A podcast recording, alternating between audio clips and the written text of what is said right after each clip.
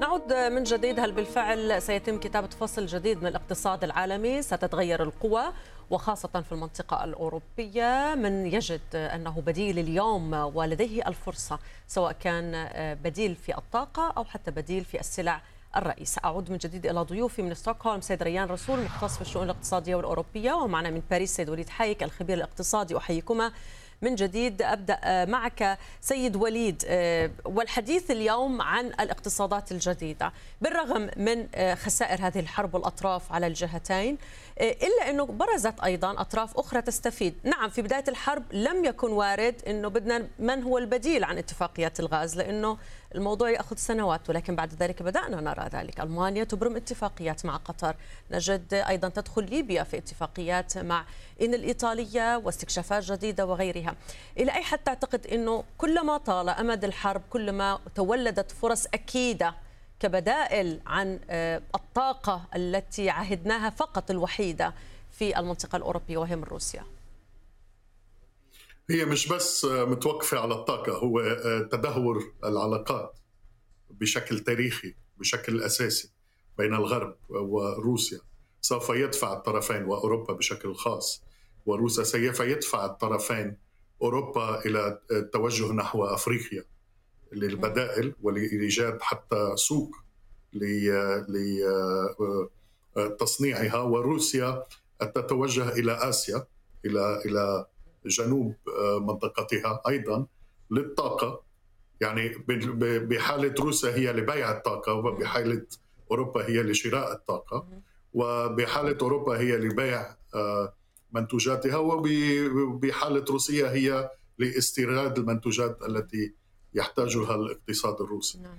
نحن لا ننسى أنه بال microchip أيضا هنالك يعني آه، مشكلة أساسية عند الروس. هنالك عقوبات قد طالت ال microchip وتصدير ال microchip إلى روسيا مما س آه، سيؤثر على إنتاج السيارات وإنتاج حتى الإنتاج العسكري في صح. روسيا ولا على روسيا ان تجد بدائل لذلك نعم. فليس فقط الموضوع بالطاقة هو على له عدة جوانب خلينا أنتقل إلى الجوانب الأخرى مع سيد ريان ودعنا نذهب إلى السلع الحيوية على رأسها الغذاء. يعني شفنا القمح وزيت الزيت شو صار فينا يعني بأول السنة الماضية يعني في فصل الشتاء عندما انقطعوا أو يعني استنكفت سواء كان أوكرانيا أو حتى روسيا عن تصديره خوفا من تبعات يعني الحرب. ثم بعد ذلك حدثت الانفراجة. هل ممكن إيجاد بدائل؟ وهنا أتحدث عن نوعية وجودة وليس فقط أتحدث عن بديل إيه، يعني متوفر. أنت تعلم مادة القمح ممكن أن يطالها الكثير من إيه، الأمور الغير مرغوبة للناحية الاستهلاكية وحتى الزيت. فهل بدأت تظهر أيضا لدينا بدائل في الأسواق العالمية؟ والسماد يعني اسمح لي حتى لا يعني السماد كان مادة مهمة جدا وقيل إنه هاي المحاصيل الزراعيه لهالسنه حتكون بدون محسنات وبدون أسمدة. يمكن جواب على هذا السؤال على كذا آه، شق آه، في الدرجة الأولى الاقتصاد العالمي والاقتصاد الذي نعيش به العالم آه، يتمتع بالمرونة. فيمكن دائما الحصول على مصادر جديدة أو الاستخدام بدائل. لكن ذلك في نفس الوقت يتطلب بعض الوقت. كانت الأزمة في بدايتها صادمة وغير متوقعة من حيث المدة ومن حيث الشدة. ولكن الآن تم توطين سلاسل إمداد جديدة آه، في كل المجالات. آه، قد يشمل ذلك الحبوب آه، وقيام بعض الدول في استثمارات أكبر في الزراعة المحلية، طبعا إذا حالفنا الحظ مع حصول على طقس ومناخ جيد بدون كوارث بيئية على ما نأمل، فيمكن تجاوز هذه الأزمة، بالطبع روسيا وأوكرانيا لا يزالان اللاعبان من أهم اللاعبين في العالم في مجال الحبوب بشكل عام ولكن على المدى المتوسط آه، يمكن الحصول أو تأمين بدائل أخرى آه، على كل الأصعدة حتى على سبيل المثال الزيوت والسلع الأولية بشكل عام. ولكن كفترة قصيرة 2022 وحتى العام الذي نحن فيه قد نواجه بعض الصعوبات في الحصول على بدائل بأسعار أيضا متوافرة ورخيصة. ولكن بالطبع آه، يمكن للعالم التأقلم مع أي ظرف اقتصادي ولكن بمقابل كلفة وبحاجة بعض الوقت. نعم. سيد وليد أذهب إلى الشق المتعلق بإعادة الإعمار. يعني ولا أتحدث فقط عن هذه الحرب. يعني حتى سوريا عندما انتهت من من يعني ما حدث فيها في الداخل كان في هنالك برامج لإعادة الإعمار ومشاريع كثيرة. هذه تأتي بعد أن يتم الإعلان مش رسميا ولكن واضح أنه انتهت الحرب ما عاد في قصف ما عاد في تفجيرات وغيره. إيه، إلى أي حد تعتقد أنه هدر؟ هذا هدر بأنه يتم اليوم إيه، الاستعانة ببرامج لإعادة الإعمار في البنى التحتية وغيرها وشبكة المواصلات؟ وما تزال الحرب قائمة ما تزال تقصف أوكرانيا وما تزال أيضا روسيا تعاني من إيه، فقدانها لعدد كبير جدا من الآليات لأنها غير مهيئة لهذه الحرب وخاصة في الشتاء بالتقنية والتكنولوجيا العالية التي تفد إلى أوكرانيا.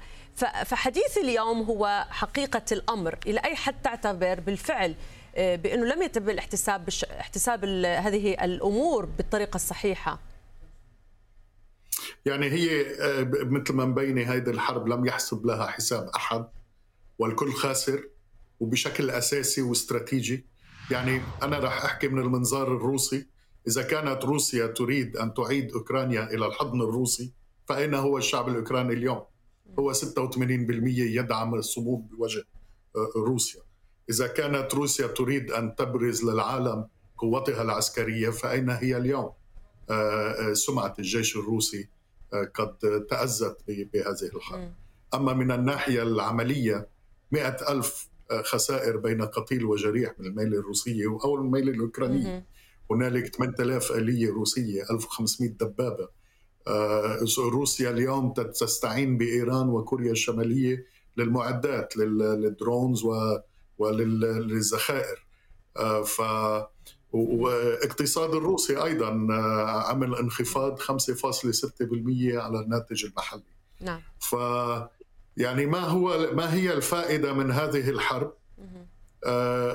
ترسيخ عداوات لا طائل منها مثل ما صار بسوريا اليوم نعم. هنالك نعم. ترسيخ عداوة آه، بين طرفين آه، طرفي النزاع ومن دون أفق نعم. يعني اليوم طيب. الحرب الأوكرانية ذاهبة إلى تصعيد نعم من دون أفق ولا أحد وهذا يستطيع ما يدفعني أن نعم. يحسم الوضع أو يقول لنا كيف سيحسم نعم. الوضع في وهذا ما يدفعني للذهاب للسيد ريان وسؤاله يعني في ختام هذه الحلقة يعني بخلاف الموضوع هذه حرب وما حدث في سوريا تسمى كانت بثورة وقيل إنه إذا تسرب المال إلى جسد الثورة فسدت. وهذا ما يحدث اليوم في أوكرانيا. كمية المساعدات خيالية ولا أحد يعلم إلى أين تتجه خلق فساد وهذا أمر يعني يعني أكيد موجود. وقيل بأنه كمية الأموال الطائلة ستخرج مليارديرية آه، يعني مليارديرية الحروب آه، العسكرية من أوكرانيا. فإلى أي حد فعلا إنه هذه وصمة عار أيضا آه، من جانب آخر.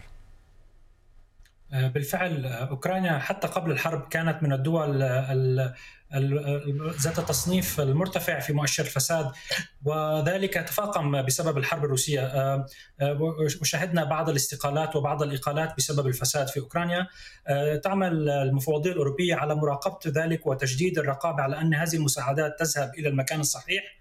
سواء المساعدات الإنسانية أو الاقتصادية. كما أن هناك طبقة من الاوليغارك أو الطبقة من رجال الأعمال الأوكران الذين الذين استغلوا الموقف. جزء منهم طبعا هرب أمواله وجزء آخر يمكن إطلاقه بأنه استفاد من الحرب القائمة. ذلك عادة يحصل في الحروب ولكن في نفس الوقت تحاول الدول المانحة تحجيم هذا الفساد وتجديد الرقابة على الأموال المصروفة. الاتحاد الأوروبي على سبيل المثال آه، خصص آه، حوالي 49 مليار يورو آه، للمساعدات الأوكرانية لحد الآن ويبدو أن هذا الرقم في ازدياد الولايات المتحدة قدمت أساسا 50 مليار وسوف تقدم 45 مليار إضافية نعم. فواضح أنها مبالغ ضخمة تصرف صح. في أوكرانيا و وهناك جزء كبير منها يذهب في غير مكانه. نعم وأنا أشكر ضيوفي في نهاية هذا اللقاء من ستوكهولم سيد ريان رسول مختص في الشؤون الاقتصادية الأوروبية ومن باريس ضيف الخبير الاقتصادي السيد وليد حايك شكرا جزيلا لوقتكما. بهذا نكون قد وصلنا معكم إلى نهاية تحت الضوء وكنا قد وضعنا طبعا الوقت الزمني لبدء انطلاق شرارة الحرب الروسية الأوكرانية واليوم أصبحنا نعد عام كامل تقريبا على انطلاق هذه الحرب وندرس تبعاتها. إلى اللقاء.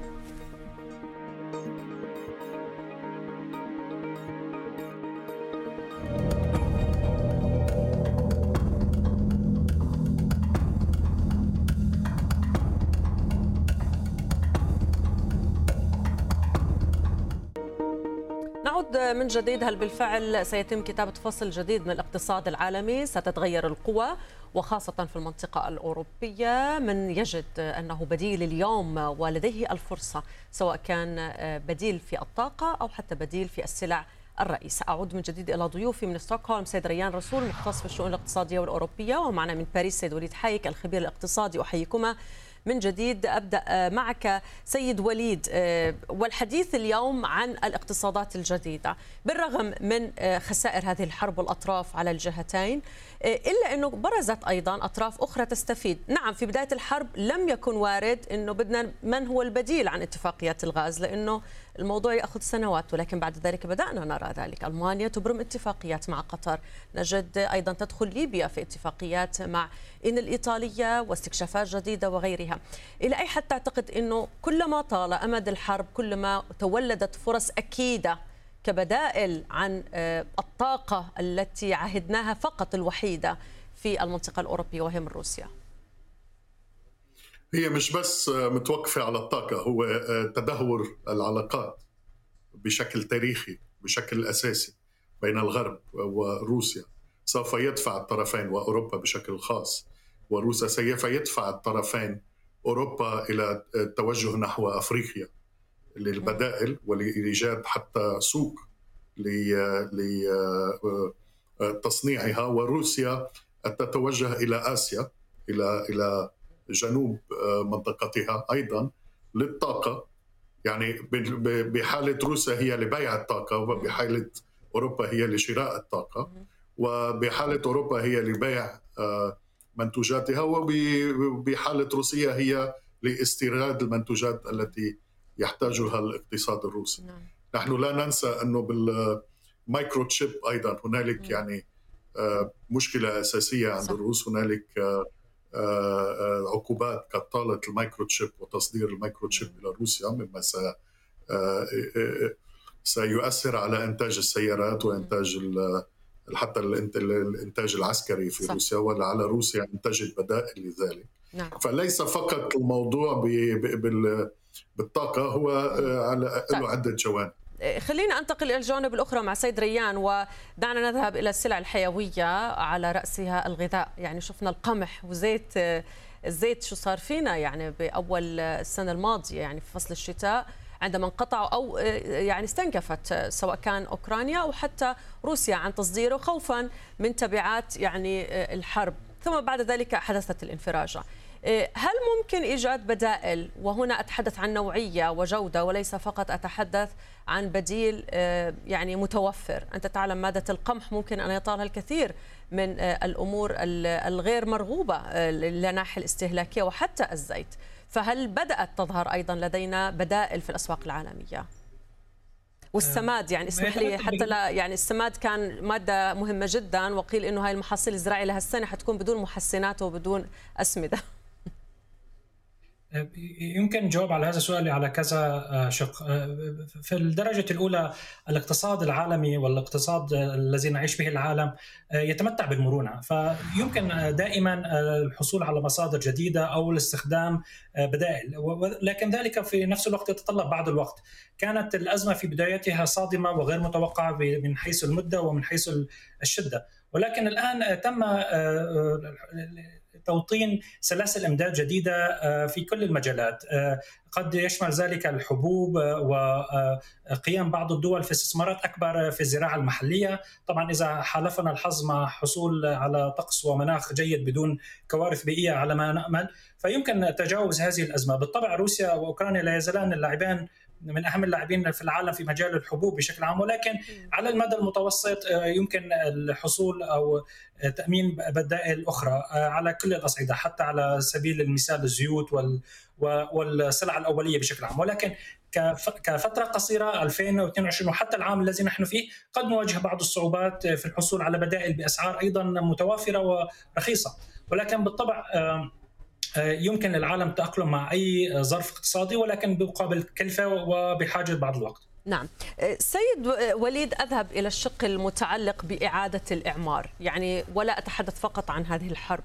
يعني حتى سوريا عندما انتهت من من يعني ما حدث فيها في الداخل كان في هنالك برامج لإعادة الإعمار ومشاريع كثيرة. هذه تأتي بعد أن يتم الإعلان مش رسميا ولكن واضح أنه انتهت الحرب ما عاد في قصف ما عاد في تفجيرات وغيره. إلى أي حد تعتقد أنه هدر؟ هذا هدر بأنه يتم اليوم إيه، الاستعانة ببرامج لإعادة الإعمار في البنى التحتية وغيرها وشبكة المواصلات وما تزال الحرب قائمة ما تزال تقصف أوكرانيا وما تزال أيضا روسيا تعاني من إيه، فقدانها لعدد كبير جدا من الآليات لأنها غير مهيئة لهذه الحرب وخاصة في الشتاء بالتقنية والتكنولوجيا العالية التي تفد إلى أوكرانيا.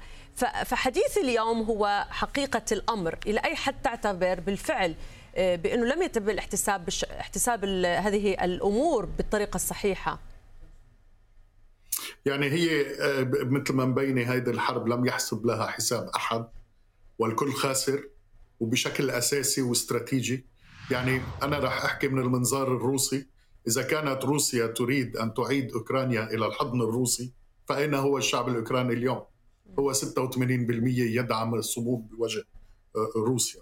إذا كانت روسيا تريد أن تبرز للعالم قوتها العسكرية فأين هي اليوم؟ آه، آه، سمعة الجيش الروسي قد تأذت بهذه الحرب. أما من الناحية العملية مئة ألف خسائر بين قتيل وجريح من الميل الروسية أو الميل الأوكرانية هنالك 8000 آلية روسية 1500 دبابة. روسيا اليوم تستعين بإيران وكوريا الشمالية للمعدات للدرونز وللذخائر آه، ف واقتصاد الروسي أيضا آه، عمل انخفاض 5.6% على الناتج المحلي. نعم. ف يعني ما هو ما هي الفائدة من هذه الحرب؟ ترسيخ عداوات آه، لا طائل منها مثل ما صار بسوريا اليوم نعم. هنالك نعم. ترسيخ عداوة آه، بين طرفين آه، طرفي النزاع ومن دون أفق نعم. يعني اليوم طيب. الحرب الأوكرانية ذاهبة إلى تصعيد نعم من دون أفق ولا أحد وهذا يستطيع ما يدفعني أن نعم. يحسم الوضع أو يقول لنا كيف سيحسم نعم. الوضع في وهذا ما يدفعني للذهاب للسيد ريان وسؤاله يعني في ختام هذه الحلقة يعني بخلاف الموضوع هذه حرب وما حدث في سوريا تسمى كانت بثورة وقيل إنه إذا تسرب المال إلى جسد الثورة فسدت. وهذا ما يحدث اليوم في أوكرانيا. كمية المساعدات خيالية ولا أحد يعلم إلى أين تتجه. خلق فساد وهذا أمر يعني يعني أكيد موجود وقيل بإنه كمية الأموال الطائلة ستخرج مليارديرية آه، يعني مليارديريه الحروب آه، العسكرية من أوكرانيا. فإلى أي حد فعلا إنه هذه وصمة عار أيضا آه، من جانب آخر؟ بالفعل أوكرانيا حتى قبل الحرب كانت من الدول ذات التصنيف المرتفع في مؤشر الفساد وذلك تفاقم بسبب الحرب الروسية. آه، آه، وشهدنا بعض الاستقالات وبعض الإقالات بسبب الفساد في أوكرانيا. آه، تعمل المفوضية الأوروبية على مراقبة ذلك وتجديد الرقابة على أن هذه المساعدات تذهب إلى المكان الصحيح. سواء المساعدات الإنسانية أو الاقتصادية كما أن هناك طبقة من الاليغارك أو الطبقة من رجال الاعمال الأوكران الذين الذين استغلوا الموقف جزء منهم طبعا هرب أمواله وجزء آخر يمكن إطلاقه بأنه استفاد من الحرب القائمة. ذلك عادة يحصل في الحروب ولكن في نفس الوقت تحاول الدول المانحة تحجيم هذا الفساد وتجديد الرقابة على الأموال المصروفة. الاتحاد الأوروبي على سبيل المثال خصص حوالي 49 مليار يورو للمساعدات الأوكرانية لحد الآن ويبدو أن هذا الرقم في ازدياد الولايات المتحدة قدمت أساسا 50 مليار وسوف تقدم 45 مليار إضافية نعم. فواضح أنها مبالغ ضخمة تصرف صح. في أوكرانيا و وهناك جزء كبير منها يذهب في غير مكانه. نعم وأنا أشكر ضيوفي في نهاية هذا اللقاء من ستوكهولم سيد ريان رسول مختص في الشؤون الاقتصادية الأوروبية ومن باريس ضيف الخبير الاقتصادي السيد وليد حايك شكرا جزيلا لوقتكما. بهذا نكون قد وصلنا معكم إلى نهاية تحت الضوء وكنا قد وضعنا طبعا الوقت الزمني لبدء انطلاق شرارة الحرب الروسية الأوكرانية واليوم أصبحنا نعد عام كامل تقريبا على انطلاق هذه الحرب وندرس تبعاتها إلى اللقاء. في لقاء مع CNBC عربية الرئيس التنفيذي لبورصة مسقط يكشف عن خطط لإدراج 30 شركة بقيمة 5 مليارات دولار وأولها أبراج للطاقة في الربع الأول. وإغلاق باللون الأحمر بالنسبة لمؤشر سوق دبي لجلسة هذا اليوم. كان لدينا بنهاية الجلسة تراجعات بسبعة عشر النقطة المئوية. لاحظوا أنه بدأنا الجلسة عند مستويات آه، الثلاثة آلاف وثلاثمائة وثلاثين نقطة وخسرنا هذه الثلاثين نقطة تقريبا على مدار هذه الجلسة. نذكركم بأن هذا الأسبوع هو أسبوع حافل للمستثمرين الأجانب لأنه هو أسبوع البنوك المركزية الفيدرالي البنك المركزي الأوروبي وأيضا البنك المركزي الإنجليزي. بالنسبة للف الفيدرالي التوقعات تشير إلى أنه سيقوم برفع الفائدة ب 25 نقطة أساس فقط. هذا ما يسعره المستثمر باحتمالية قريبة جدا من 100 في المئة. المستثمر يسعر بأنه سيكون هناك رفع ثاني ب 25 نقطة أساس وقبل أن يقوم الفيدرالي بعمل بوز على رفع الفائدة وقبل أن يبدأ بخفض الفائدة في النصف الثاني من هذا العام. ولكن هذه توقعات السوق. الفيدرالي تحدث بخلال اجتماعاته الماضية وبخلال ما سمعناه من المتحدثين آه، من الفيدرالي بأنهم سيستمرون برفع معدلات الفائدة ولا يرون خفض لهذه الفائدة في النصف الثاني من هذا العام. أما بالنسبة للبنك المركزي الأوروبي التوقعات بأنه سيقوم برفع الفائدة ب 50 نقطة أساس. وحتى بالنسبة للبنك المركزي الإنجليزي التوقعات بأنه سيكون لدينا أيضا رفع للفائدة بتقريبا 25 نقطة أساس سيأخذ الفائدة لنقطة الأربعة في المئة. إذا هذا الأسبوع هو أسبوع حافل بالنسبة للمستثمرين الأجانب وتحديدا بالنسبة للفيدرالي هو سيؤثر أيضا على قرارات البنك الإماراتي المركزي بحكم الربط ما بين الدرهم وأيضا الدولار الأمريكي. وهذا ما سيترك تبعات على تحديدا على مؤشر سوق دبي لأنه عادة هو الأكثر آه، آه، آه، حساسية لمعنويات المستثمر الأجنبي. لاحظوا اليوم الضغوط على إعمار هو سهم قيادي. ولما بنشوف هذا النوع من الضغط يعني بأنه لدينا تراجع بشهية المستثمر الأجنبي. عادة يفضلون الأسهم القيادية إعمار دبي الإسلامي و Emirates NBD حتى الاتحاد لدينا هذه الضغوط. اليوم الخاسرون بقيادة الإمارات للمرطبات سالك وأملاك وهذه هي قائمة الارتفاعات بقيادة دبي الإسلامي. أما بالنسبة لسوق أبو ظبي القصة مختلفة. اليوم شهدنا آه، آه، أن FTSE ADX كان قد وصل لأدنى مستويات في ستة أشهر وخسر مستويات العشرة آلاف وخمسمائة نقطة حتى هبطنا دون العشرة آلاف.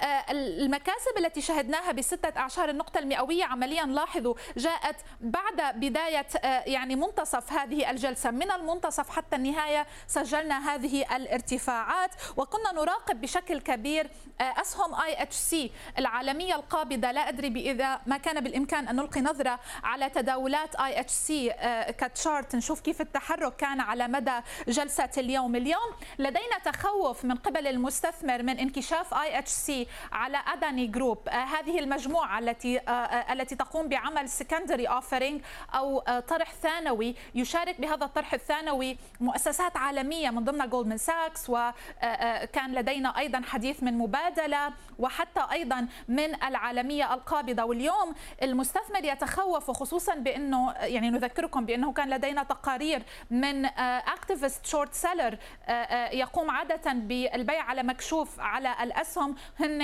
هيندنبرغ الذين أصدروا تقريرا أشاروا فيه إلى أنه لدينا تلاعب محاسبي آه، آه، آه، كبير وتلاعب بالسهم أو stock manipulation بالنسبة ل Adani Group وبالتالي هذا هو بالقيمة السوقية ل Adani Group. واليوم المستثمرون يتخوفون من أي شركة أو أي مجموعة لديها انكشاف على ال secondary offering Adani Group بكل الأحوال كانت قد أصدرت تقرير أكثر من 400 صفحة يوجهون نوع من التبريرات أو التفسيرات حول ما جاء ذكره في تقرير هيندنبرغ. هذا هو سهم العالمية القابضة شوفوا ال volatility الكبيرة التي شهدناها على السهم.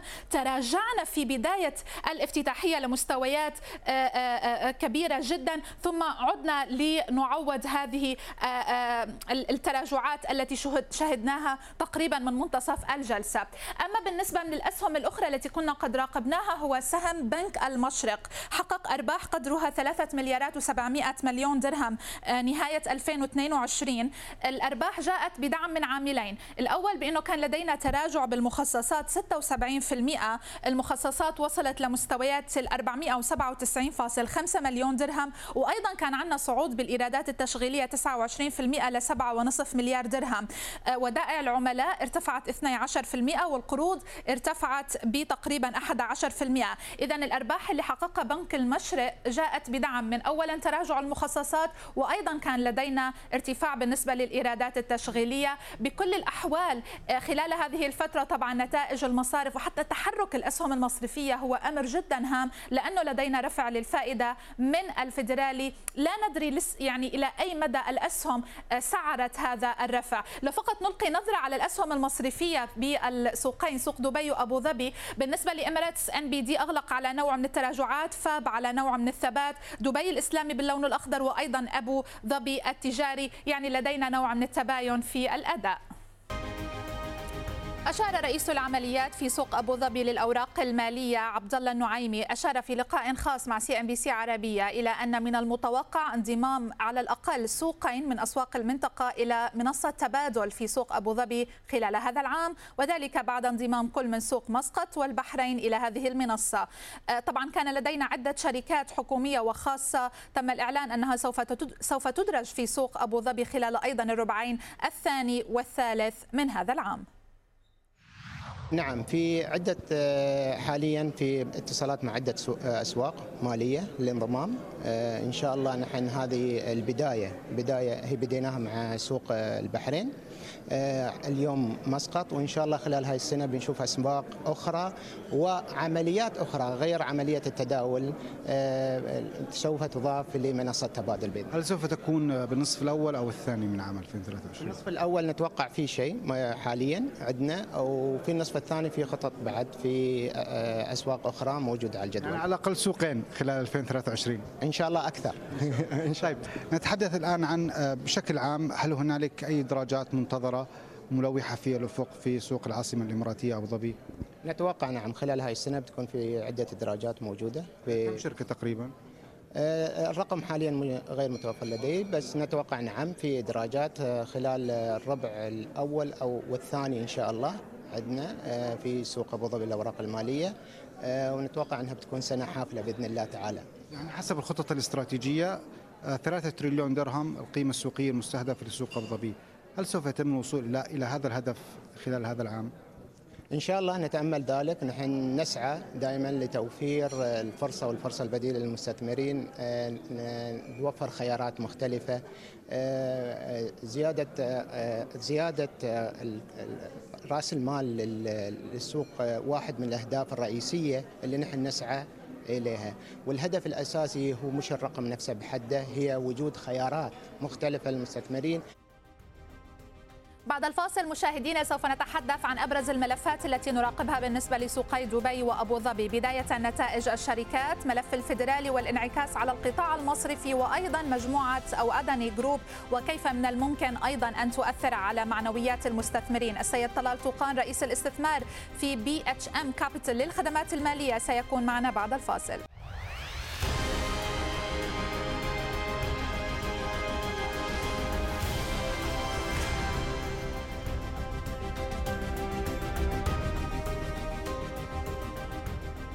إذا نتحدث عن تفاصيل هذه الجلسة وجلسات بداية العام لسوقي دبي وأبو ظبي مع السيد طلال طوقان رئيس الاستثمار في بي اتش ام كابيتال للخدمات المالية. طلال أهلا ومرحبا بك معنا على شاشة CNBC عربية. يعني من بداية العام سوق دبي متراجع بتقريبا نقطة مئوية واحدة بينما بالنسبة لسوق أبو ظبي نحن متراجعين تقريبا أربعة في المئة. ولكن بشكل عام عم نشوف بأنه يعني نحن عم نتداول بنطاقات جدا ضيقة. دعني أبدأ معك بالنسبة لسوق دبي المالي. لأي درجة بتشوف بأنه نتائج الشركات ستخرج مؤشر سوق دبي من هذا النطاق العرضي؟ وتحديدا إذا عم نتابع نتائج المصارف ونتائج أيضا القطاع العقاري. يعطيك العافية هلا بشكل عام النتائج على مستوى مصرفي خلينا نحكي بداية ان النتائج تعكس الوضع التاريخي، الأداء جيد جدا للشركات خصوصا العاملة في دبي وفي أبو ظبي كمان.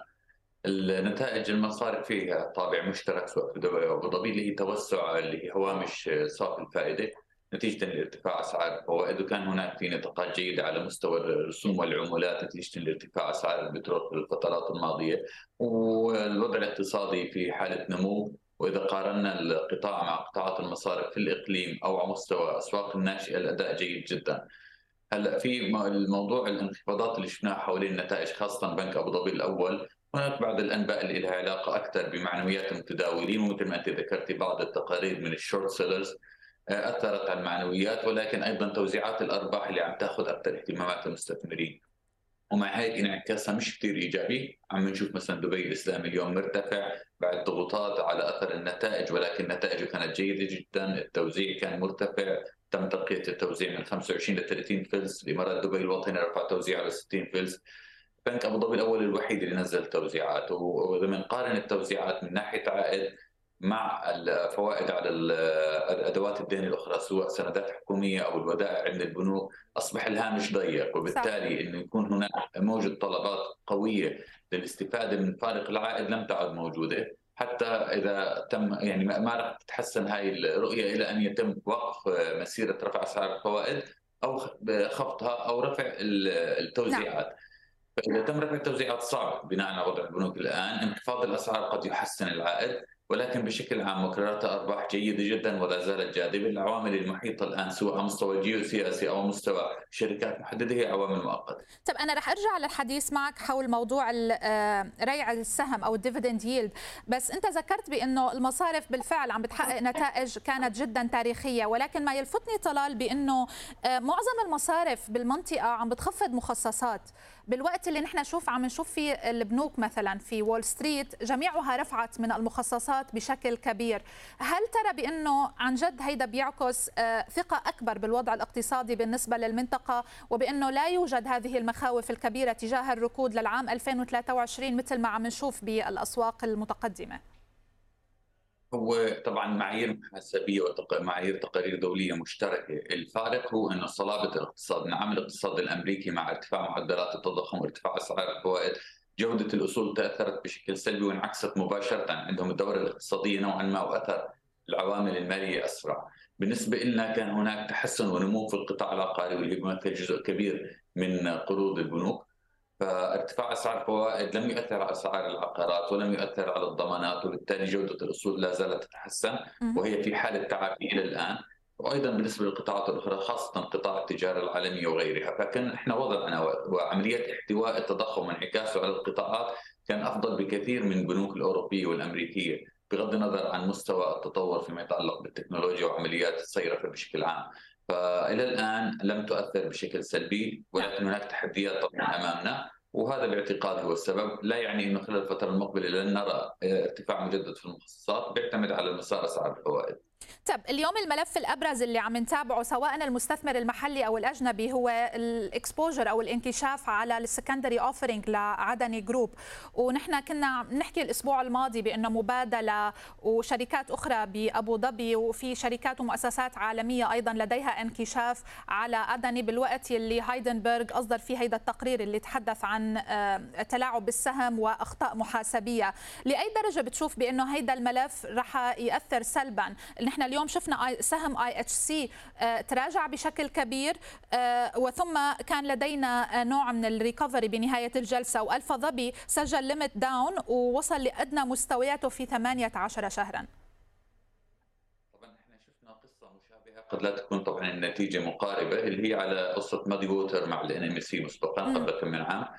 هلا بالنسبة لي أو رأيي الاقتصادي هون إنه الإفصاح هي أفضل طريقة للوقاية من أي أضرار وكان أو إن كان هناك أضرار أن تكون محسوبة ومحددة فباعتقادي أن لا يكون هناك أثر سلبي إذا كان هناك إفصاحات مباشرة إذا كان هناك أي انكشافات مباشرة أو غير مباشرة باعتقادي يعني هذه النقطة الرئيسية لأن المستثمر الأجنبي خاصة المؤسسات حساسة جدا لهذه الأنباء حتى لو لم يكن لها صحة لأنه التقرير طويل بيعطيك على 400 صفحة. صح. هناك اختلافات وتضاد في الآراء. النقطة الوحيدة الرئيسية أنه هناك أسهم نعم مكررات أرباحها عالية جدا وفرص البيع المكشوف جيدة ولكن عملية الاتهام من ناحية التلاعب وعدم الإفصاح وهيكلية شركات هذه نقطة يجب أن يكون هناك لها إفصاح أكثر.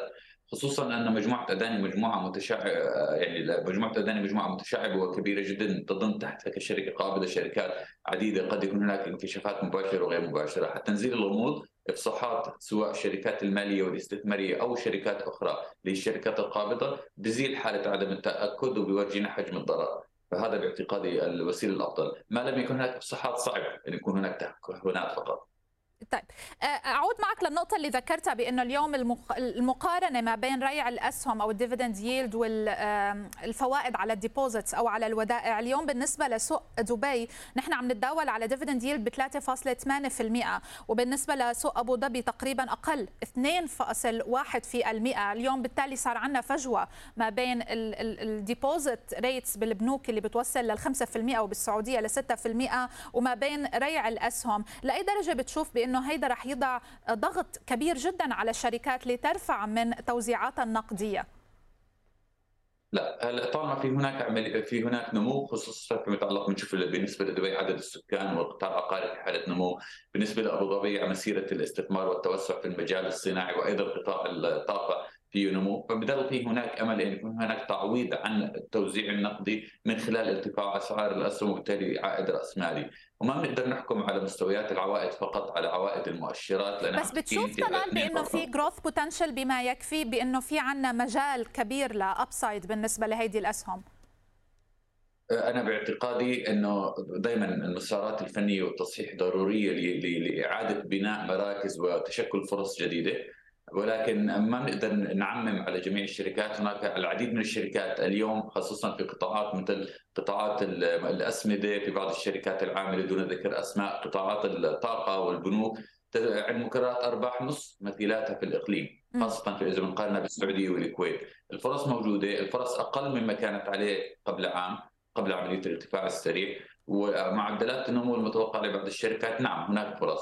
خاصة أنه هناك لا زال أمامنا يعني الشركات والقطاعات آه، كبرت بشكل آه، جيد خلال فترة قصيرة وصار في هناك تنوع في الفرص اللي موجودة. شركات عديدة لا توجد لا, تنتمي للمؤشرات ولم ترتفع خلال العام الماضي. فالفرصة على مستوى السوق نعم موجودة وباعتقادي قد تتغير. الأثر على المؤشر قد يختلف لأن الشركات اللي أثرت بشكل كبير خاصة مثل اي اتش سي بنك الأول واتصالات قد تكون وصلت إلى مستويات قرب العادل أو أعلى منه وبالتالي الاثر على المؤشر قد قد لا نراه مثل العام الماضي ولكن الفرص لا زالت موجودة ومتنوعة. شكرا جزيلا لك طلال طوقان رئيس الاستثمار في بي اتش ام كابيتال للخدمات المالية. العفو.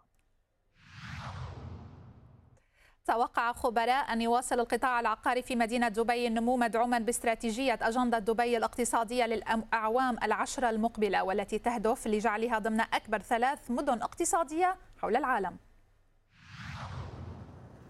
بنمو نسبته تتجاوز 76% من حيث القيمة وحوالي 45% من حيث الحجم. هكذا أنهى القطاع العقاري في دبي عام 2022 متخطيا وللمرة الأولى النصف تريليون درهم بإجمالي نحو 122 ألف صفقة عقارية. الأمر الذي أرجع خبراء للعديد من العوامل منها منظومة الإقامات المحدثة التي تم تفعيلها حديثا والعائد الاستثماري وغيرهما من العوامل. كامل عندك عدة أشياء اللي بتزيد الطلب على الأسعار. واحدة منهم التضخم المالي. العقار بيحميك من التضخم المالي. لأنه عندك مردود وعندك عقار بترجع حقه حسب السوق حسب المناطق معينة.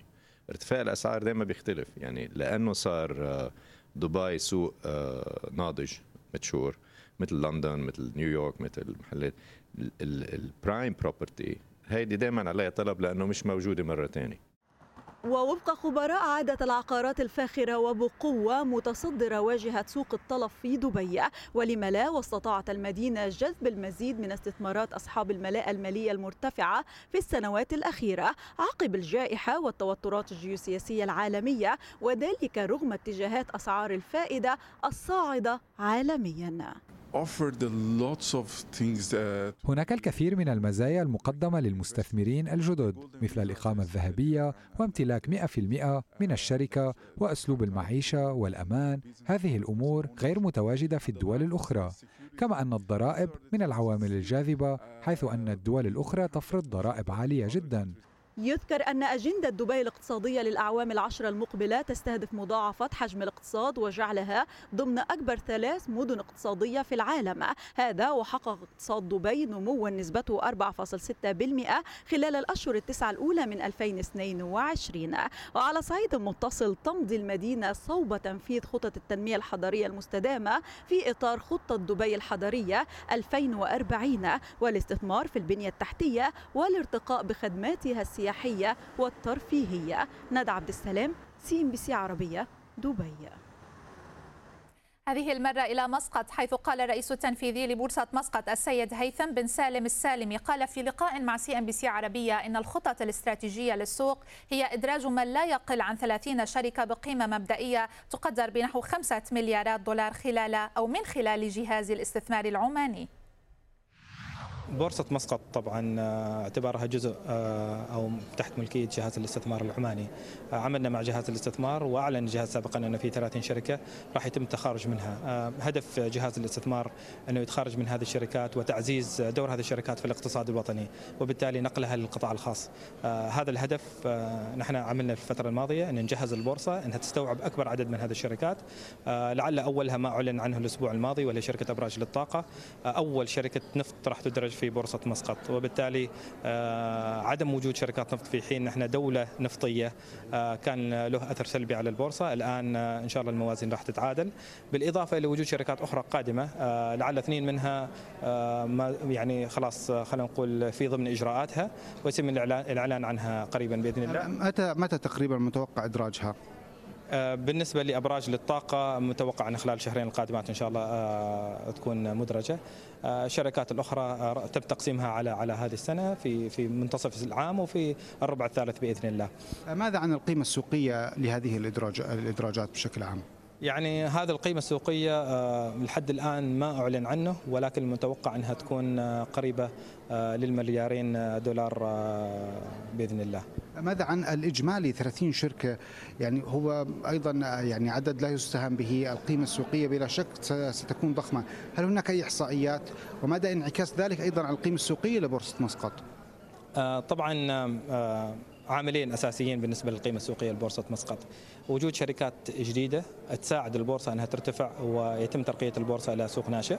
آه، إجمالي ما تم حصره مبدئيا آه، متوقع من هذه 30 شركة في حدود 5 مليار دولار. آه، طبعا هذا بدون النظر الاحتياجات التمويلية الجديدة. هذه فقط شركات قائمة تنتقل من سوق ثالثة إلى إلى إلى السوق الرئيسيه وهذه نهاية مسار السوق. نشكر لكم حسن المتابعة وإلى اللقاء. أهلا بكم من جديد مشاهدينا أغلاقات. اليوم تبقى حمراء للسوقين السعودي التاسي وكذلك نمو ولكن خلصنا هذه التراجعات مع استعادة مستويات ال 10810 نقاط.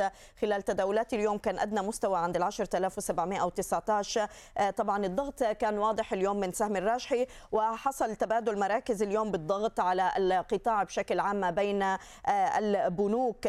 ليتصدر اليوم البنك الأهلي الخسائر باثنين في في المئة. كان في تراجع أيضا على آه، سهم الرياض قفز للواجهة 2% وقلص الراجحي من تراجعاته لتبقى فقط بحدود 14 النقطة المئوية. يخسر القطاع 6 أعشار استعاد الراجحي مستوى 81 آه، 90 هللة في ختام الجلسة بعد الإعلان عن النتائج والتي فاقت التوقعات. ولاحظنا آه، طبعا هناك الأسهم الأخرى منها سبكيم سابك الإنماء الأبحاث والإعلام اس تي سي جميعها بقيت ضاغطة على السوق.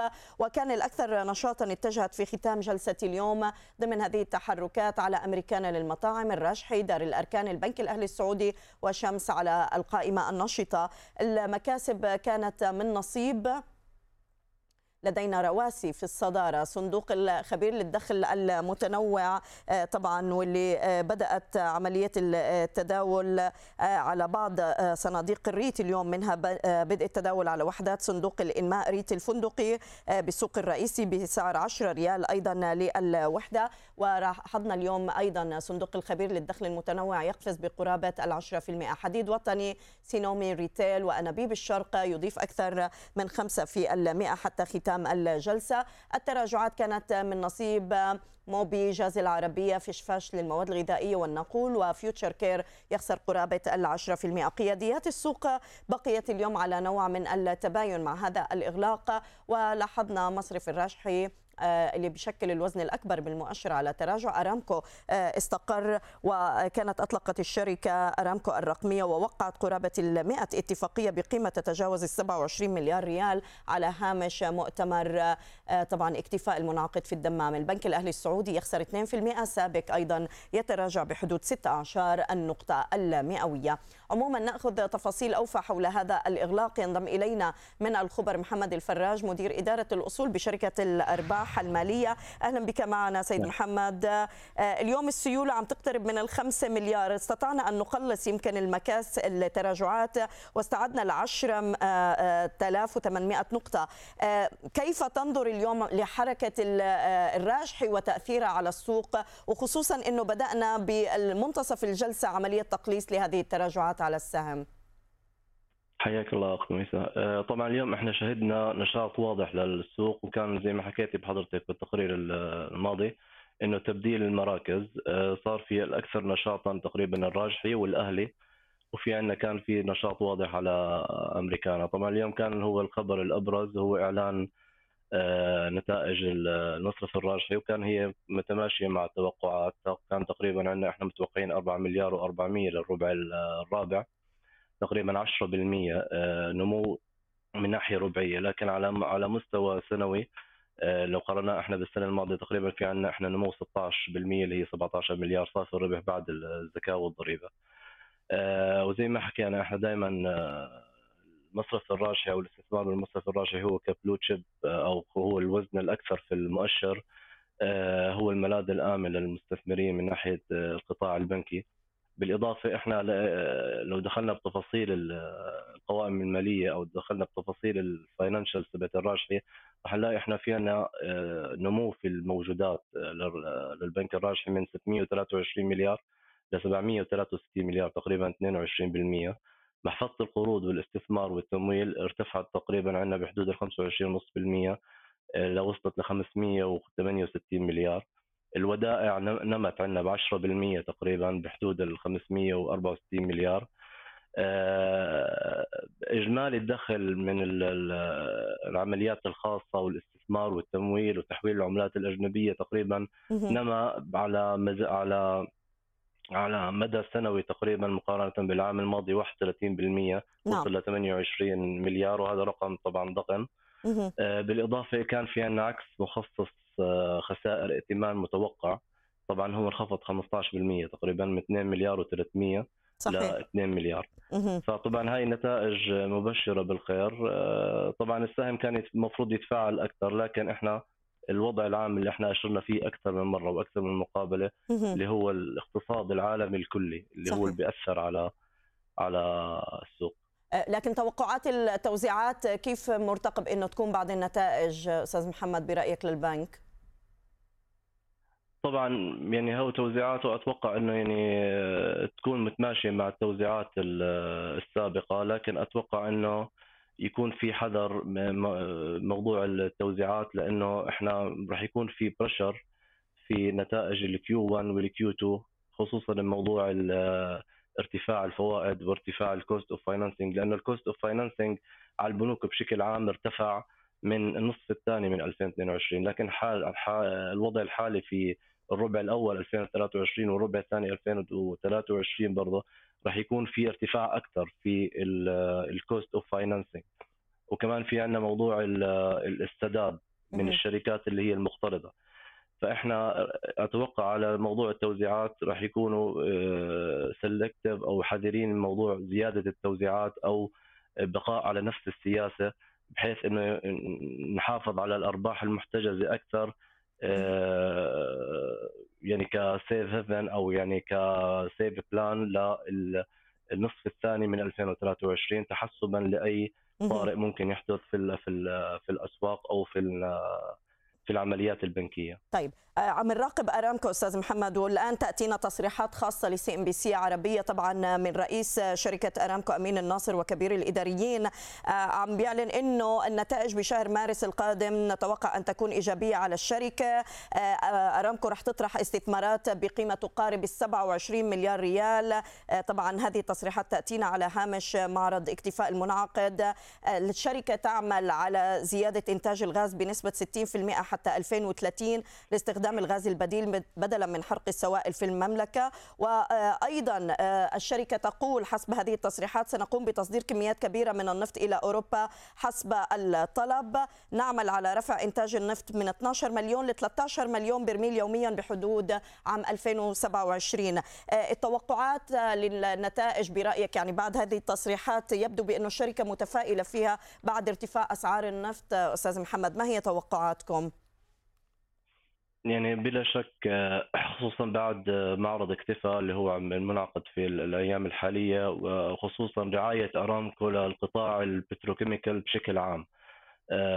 الشركات الأخرى سبكيم تصنيع سابك المتقدمة كل هالشركات من ناحية ال petrochemical عندها خطط وتوسع في اقليميا وعالميا الآن المملكة عم يعني خصوصا المواد ال petrochemical هي attractive أو جاذبة من ناحية النوعية و وال finishing في ال end product يعني بتنافس أي product آخر من ناحية المنتج الصيني أو الهندي أو أي منتج آخر. من ناحية ال machines والانتاجيه وكفاءة الإنتاجية على في الآلات أو المعدات في المصانع. فبالتالي إحنا آه، هاي كلها هاي الخطط والدعم اللي هو متمثل في شركة أرامكو راح يكون فعلا آه، أنا بتوقع راح تفوق التوقعات أحسن من توقعات آه، المحللين لا سيما إنه برضه المكررات ربحية السهم وسهم وأسهم قطاع ال petrochemical هي أقل من المتوسط فيعد القطاع ال petrochemical لسه ملاذ آمن. آه، وجاذب للمستثمرين المحليين والأجانب آه، للاستثمار في آه، أرامكو على وجه الخصوص زائد الشركات الأخرى الشق... خلينا نحكي بنات أرامكو أو بنات سابك اللي هم الشركات الأخرى في ال petrochemical. لأنه بكرر ان المكررات الربحية جاذبة للاستثمار في هذا القطاع في هذا الوقت وهذا التوقيت. حتى لو نزلت الأسعار شوي من ناحية 5 ل 6% تعد لسه يعني لسه جاذبة ويعني وبيستطيع المستثمر يظل يجمع فيها على tranches أو على مراحل. آه، مستقبلا إحنا لحد المهم بهمنا المتوسط الأجل وطويل الأجل. هاي الاسهم وين راح تروح؟ إحنا بنتذكر كانت الاسهم كانت على أسعار أكثر من 20 و30% نعم. فالان بنرجع نحكي هي فرصة جدا مهمة للاستثمار والتجميع على مراحل مش مرة واحدة استخدام الكاش على مراحل على أجزاء ممكن ناخذ أسعار جدا ممتازة وجدا آه، جاذبة للمستثمرين نشكرك السيد محمد الفراج مدير إدارة الأصول بشركة أرباح المالية. كنت معنا من الخبر على كل هذه التفاصيل. المؤشرات المصرية اليوم اقتربت من حركة المؤشرات الخليجية لكن بدأنا عمليات جني الأرباح بشكل واضح آه، بعد استهداف ال 17400 نقطة بجلسة يوم أمس. كانت تفاعلت الأسواق بشكل واضح مع خطط الحكومة للإعلان عن استراتيجية الطروحات التي سنترقبها خلال أسبوعين حسب مجلس الوزراء. اليوم تراجع السوق دون مستويات ال 17100 نقطة خاسرا أكثر من 384 آه، نقطة بالنسبة لل EGX 30 وأيضا طبعا سنكون يوم غد على موعد انتهاء الشهادات العائد المرتفع من البنك مصر وبنك الأهلي مع انتهاء نهاية شهر يناير.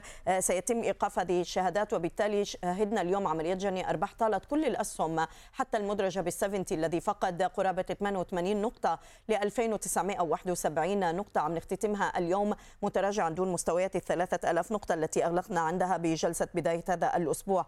ال100 أداؤه اليوم أيضا أحمر ويخسر قرابة ال 131 نقطة ل 4469 فاقدا قرابة الثلاثة في المئة. حركة القياديات اليوم كانت حاضرة مع هذه التراجعات ولاحظنا طبعا القلعة للاستشارات المالية ما زال عم بتصدر مشهد النشاط ب 70 مليون سهم وأوراسكوم للاستثمار القابضة دايس بالم هيلز مدينة نصر للإسكان والتعمير. يستحوذ على 28 مليون و500 ألف سهم ضمن نشاط السوق. أما المكاسب كانت من نصيب بنك الشركة المصرية العربية الدولية المصرية العربية مطاحن آه، شرق الدلتا اليوم. الأرباح كانت عم تصعد ب 17% خلال ستة أشهر والسهم عم بيضيف قرابة 16% بعد إعلان النتائج. أما الدلتا للتأمين يضيف 10% والسعودية المصرية للاستثمار والتمويل يصعد ب 5% ضمن هذه التحركات. اسمنت الإسكندرية بصدارة الخسائر. صندوق المصريين للاستثمار بنك الكويت الوطني القاهرة الوطنية للاستثمار والإسكندرية الوطنية للاستثمارات المالية على خسائر تقترب ب 20 في المئة أما البنك التجاري الدولي اليوم كان ضاغط يعود لمستوى 52 50 فاقدا 2.17 النقطة المئوية. المصرية للاتصالات عمقت من الخسائر بما يفوق في المئة ل 26 إعمار مصر ب 4% من الخسائر. عامر جروب ل 81 قرش فاقدا 2 و3 أرباع النقطة المئوية. وبقيت باقي القياديات أيضا حاضرة ضمن الضغوطات على السوق.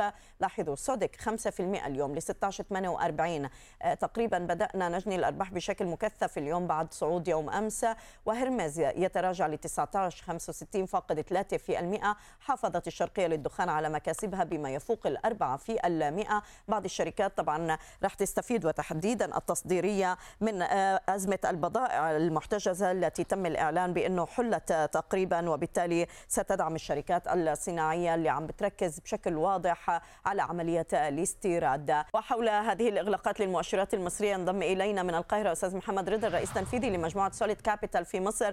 أستاذ محمد أهلا بك معنا وشكرا على وجودك. قد كان طبيعي اليوم عمليات جني الأرباح اللي شاهدناها بالسوق وتراجعنا دون مستويات 17100 نقطة آه، بعد صعود لمستوى 17400 وهل آه، اقترابنا من موعد انتهاء الشهادات ذات العائد المرتفع عم بتشكل عامل أساسي اليوم بهذا التراجع؟ لا بالعكس خالص. أنا شايف طبعا بشكل عام الاتجاه العام معظم أسواق المال في تغير كبير جدا في اتجاهها مع ترقب بدء انخفاض وتيرة الفدرالي الأمريكي إن هو يزود من حدة رفع أسعار الفايدة. شايف ده انعكس على معظم الأسواق وكان منها مصر شفناها خلال امبارح. طبعا في دافع إضافي كمان للسوق المصري شفناه خلال الفترة الأخيرة. طبعا أحجام السيوله اللي بتتخطى 2.5 مليار بنتكلم النهارده كمان إن معظم السيولة بتاعتنا موجودة في المؤشر الثلاثيني ويختص المؤشر السبعيني اللي كان بيمثل اغلبيته مضاربات آه، مش أكتر من 20% من حجم السيولة اليومي. كل دي مؤشرات قوية جدا. أنا قلتها قبل كده اتكلمنا النهارده لما تخطينا 17000 نقطة الطبيعي إن يحصل عمليات جني أرباح. يحصل عمليات تصحيح ودي صحية جدا لأنها بتاخد تاخدك لمستويات تانية أعلى. فكل ما بيحصل على المدى القصير عمليات تصحيح قريبة وبتبقى بقوة وبأحجام سيولة قوية جدا بتعزز إن إحنا نبدأ نبني مراكز شراء ونبدا ننطلق لنقط أكتر.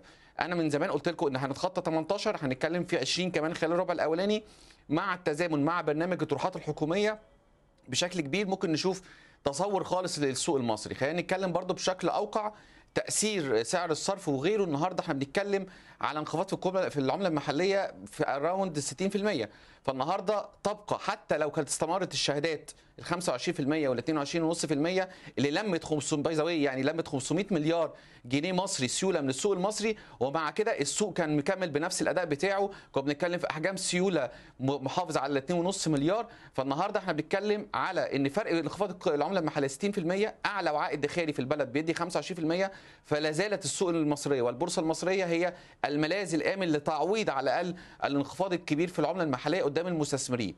كمان نقطة صغيرة جدا النهارده لما ارتفع الدولار لمتوسطات 32 وقفل على 29 وشوية وشفناه بيصعد تاني اولا إحنا بنحقق الرؤية بتاعه صندوق النادي الدولي اللي هو فكرة إن يبقى سعر الصرف مرن ما بين الصعود والهبوط وده بيتحقق. الحاجة الثانية بالنسبة للمستثمر الأجنبي كل ما يبقى في سقف وإحنا شفناه لما عملنا آه، يعني نقطة مقاومة عند ال 32 كسعر بدأ المستثمرين الأجانب ينشطوا مع النزول التدريجي لأن المستثمر الأجنبي بيكسب في حالة إن هو يخش على سعر عملة وينخفض سعر الدولار لكن العكس بيخسره. فبالنسبة له ده كل ده مدي إطار مختلف جدا لعملية زيادة الاستثمارات دخول أجانب دخول مستثمرين عرب وكذلك زيادة أحجام السيولة واستمرارها خلال الفترة اللي جاية. طيب بس عم نذكر أيضا إنه طبعا انتهت المؤشرات المصرية من المراجعة نصف السنوية للمؤشرات أستاذ محمد يعني خلال هذه الفترة من بداية يوليو وحتى نهاية ديسمبر 2022 سيبدأ تطبيقها بفبراير القادم، قد إيه راح يكون في تأثير أيضا لهذه المراجعة على السوق؟ بص المراجعة الدورية هي بالنسبة لنا الإطار بتاعها الرئيسي هو دخول واستبعاد بعض الأسهم ما بين آه، مؤشر لمؤشر آخر وفقا لقواعد كل مؤشر.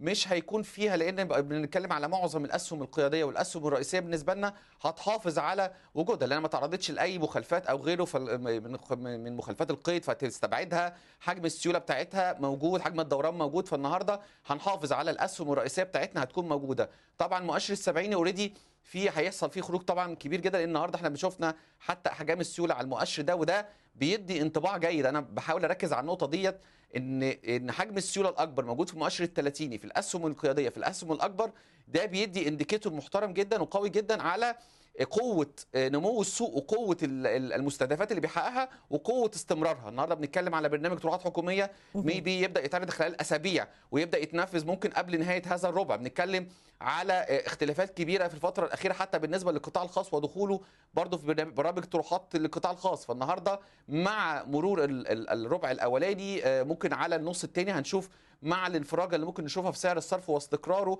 مع زيادة الاحتياطي. كل ده هينعكس بشكل كبير جدا على الرؤيه أمام المستثمرين العرب والأجانب.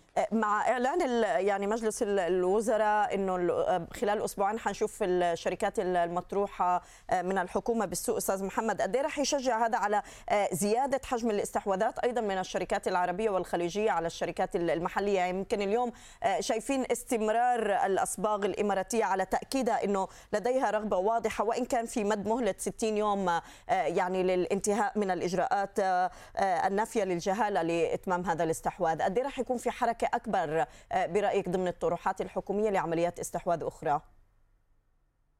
خلينا نتكلم بشكل واضح وبشكل معلن وقدام الجميع م. إن مصر مستهدفة بشكل كبير جدا في قطاع الاستحواذات خلال الفترة القادمة نعم. اولا إحنا عندنا برنامج كان مسؤول حتى عن ترتيب صندوق النقد الدولي بنتكلم على رقم بخلاف اللي حصلنا عليه من الصندوق هناخده من شركاء فشركاء اللي هيبقوا معانا دول هيبقى الموضوع في شكل ودايع ممكن يختلف الشكل ليه إلى شكل استثمارات يكون ليهم استثمارات في بعض الشركات في بعض المؤسسات بنسب غير حاكمة. ده ده الترند أو ده التوقع خلال الفترة اللي جاية. دوت بيشجع بشكل كبير لما يبقى في اتجاه حكومي على مستوى دول كبيرة ذات فوائد مالية قوية تتوجه تحت الاستحواذ لأصول مصريه فده بيشجع القطاع الخاص في كل الدول ديت وقطاعات أخرى بالتواجد خلال دوت. وده برنامج واضح جدا لعملية مشاركة القطاع الخاص ويمكن بيبرر وبيحط أساس جديد ل يعني زي تقدم القطاع الخاص في السوق المصري إنه يبقى ليه مكانة أو ليه نسبة أكبر من حجم الناتج القومي المصري فده هيفرق معانا بشكل كبير وهيفرق على حجم دخول البورصة ان معظم الشركات المستهدفة من حتى الجهات ديت سواء كان من الش... من الشركاء التنمية في الدول الخليجية أو من غيرها من المؤسسات هتكون مستهدفة لشركات مقيده ليه؟ لأنها بتبقى في سهولة في دخول فيها بيبقى في نسب الإفصاح بتاعتها وقواعد الإفصاح بتلتزم بيها سهولة الخروج منها. كل ده بيديك بوتنشال أعلى. النهارده لما يبقى في برنامج كمان طروحات حكومية النهارده ده بيعزز المصداقية. بنشوف المسلمين الأجانب بالذات حتى مش العرب بس الأجانب بيهتموا جدا بالدخول في الاستثمارات الحكومية وفي الطروحات الحكومية. لما لها من قوة مالية لما لها من ضمانات لما لها من أشياء كثيرة جدا. فكل ده ممكن يغير الرؤية الرؤية اللي إحنا بنتكلم عليها.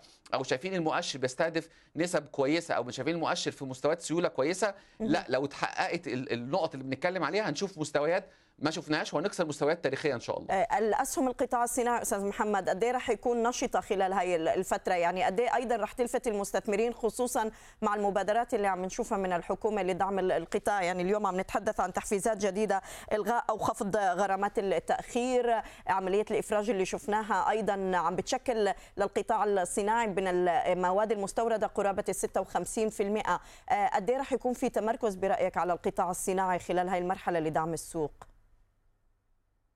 لا بصي هنتكلم عشان نتكلم بكل صراحة إحنا عندنا قطاع الصناعي اتأثر كتير جدا مم. في عمليات الاستيراد والحاجات اللي كانت محتجزة في المواني ومشكلة العملة المحلية وأثرت على عملياته التشغيلية خلال أشهر فده هيأثر شوية لفترة قد لا تكون كبيرة بس هيكون في تأثير مش هنشوف الطفرة. يمكن برضو خلي حضرتك بالك برضو التغير اللي حصل في ال structure بتاعنا. إحنا عندنا البنك المركزي هو اللي كان بيعمل مبادرات للقطاع الصناعي وغيره. النهارده وفقا ل برضو برنامج مع صندوق النقد الدولي الحكومة هي اللي المفروض ترعى دوت وتتحمل الفارق بتاع الدعم ده. فالنهارده بنتكلم على التغير في ال structure وفي المنهجية قد ياخد بعض الوقت. عملية الريكفري اللي ممكن يعملها القطاع الصناعي.